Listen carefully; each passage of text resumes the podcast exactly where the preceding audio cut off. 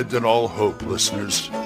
You're listening to Radio Grognard, the OSR podcast about stuff with your host, Glenn Hallstrom. Hiya, folks. Old Man Grognard here. Hope you're all doing well. Beautiful day out.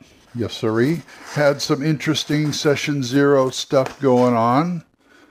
Uh, it looks like my character needs a better, more of a backstory, and I got oh, I got a proactive wound closure. Thank you, Carlos, because I am very human, and uh, uh, my average, my armor class is 16, so it's not the greatest thing in the world, but it's not the worst. But seeing as we're all starting at second level anyway, and I think I've got a few things I can add to this. So we got everything pretty much squared away. All I have to do is come up with uh, some more some more background, and then we're just on our way. So today I wanted to talk about converting stuff, converting stuff to other game systems, and how just the the I don't know about the finer points, but a few things that stick in my craw about it anyway. And we'll talk about that after this.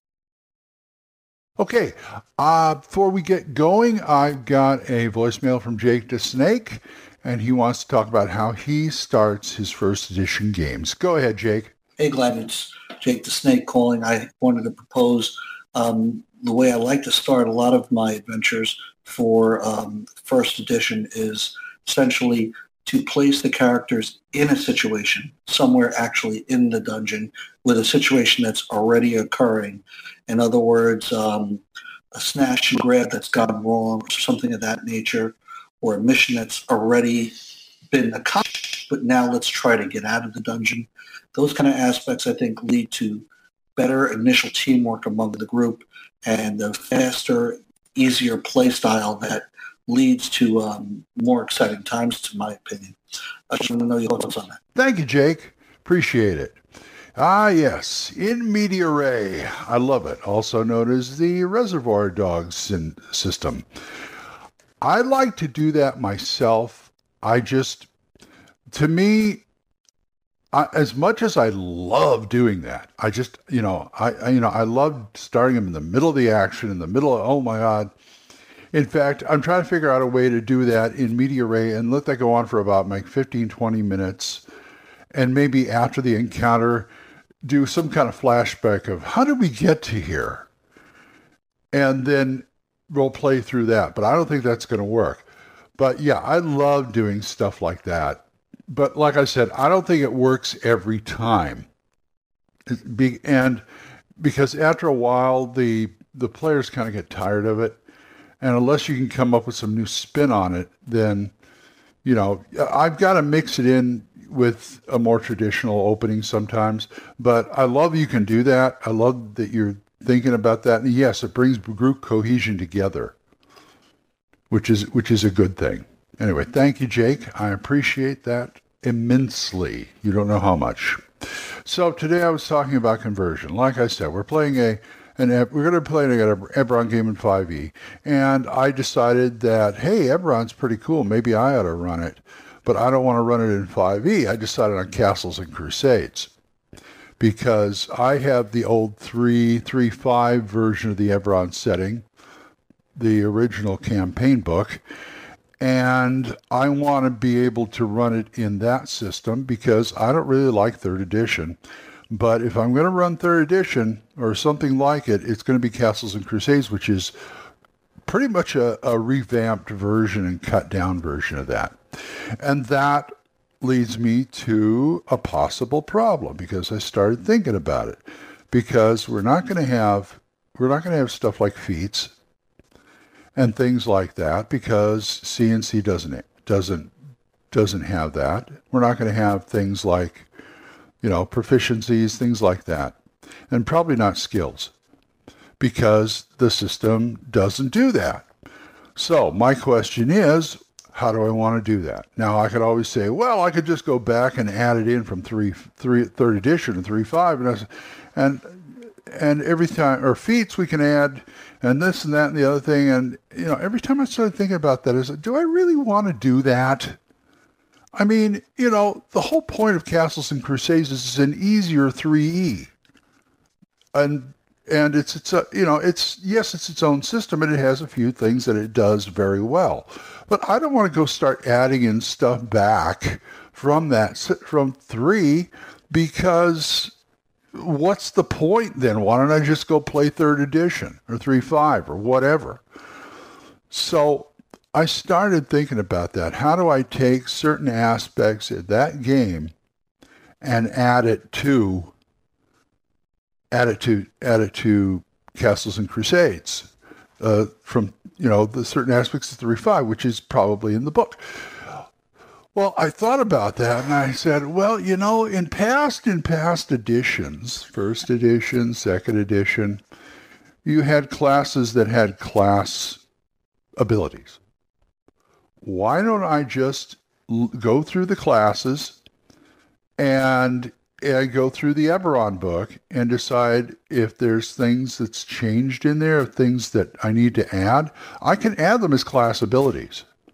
That'd be no problem for me.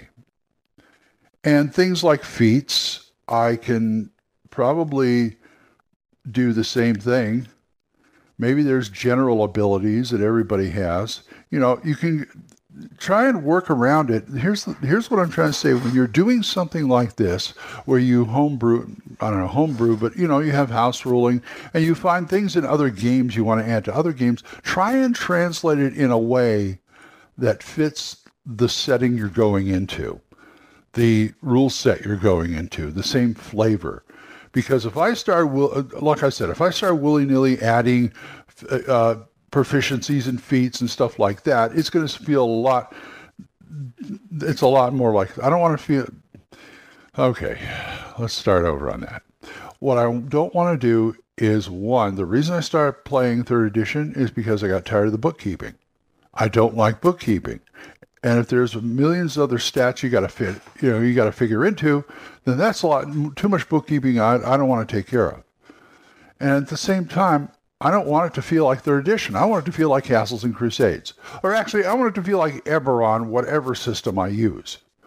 So that has to be taken into account you know, I just got to go through the book and say, okay, I want this, I don't want that, I want this, I don't want that. And so, how can we, and the stuff I do want, this kind of wonky, how can I massage it into working with castles and crusades? That's the goal right there. And I think that's a great goal. And that's the way you should, to me, that's the way you should work it to work other things you found in other systems into your game. Some things are real easy because it's mostly fluff or it's mostly some kind of separate system that doesn't interfere with everything else. Like the uh, like the thing where you well, I mean action points. Action points I can see working with castles and crusades. That's kind that's why I'm saying it's a separate thing that this is just another feature of that you can use. Uh, Blades in the Dark has the flashback system, which I absolutely adore. It's not going to interfere with the with the main workings of the game. So it can have it's more of a role these are more role playing things. Well, action points, no, it affects combat, but it affects the story too too. And I'm all for that. If it wants to affect the story, I'll I'll see what I can do and roll with it. So that's pretty much my advice on how to handle those kind of things. Well, I got to start my day. So if you guys want to talk about this or anything else, oldmangrognard at gmail.com, or you can drop a voicemail on Anchor. We're monetized so as little as 99 cents a month. You too can help support this program, and I would thank you.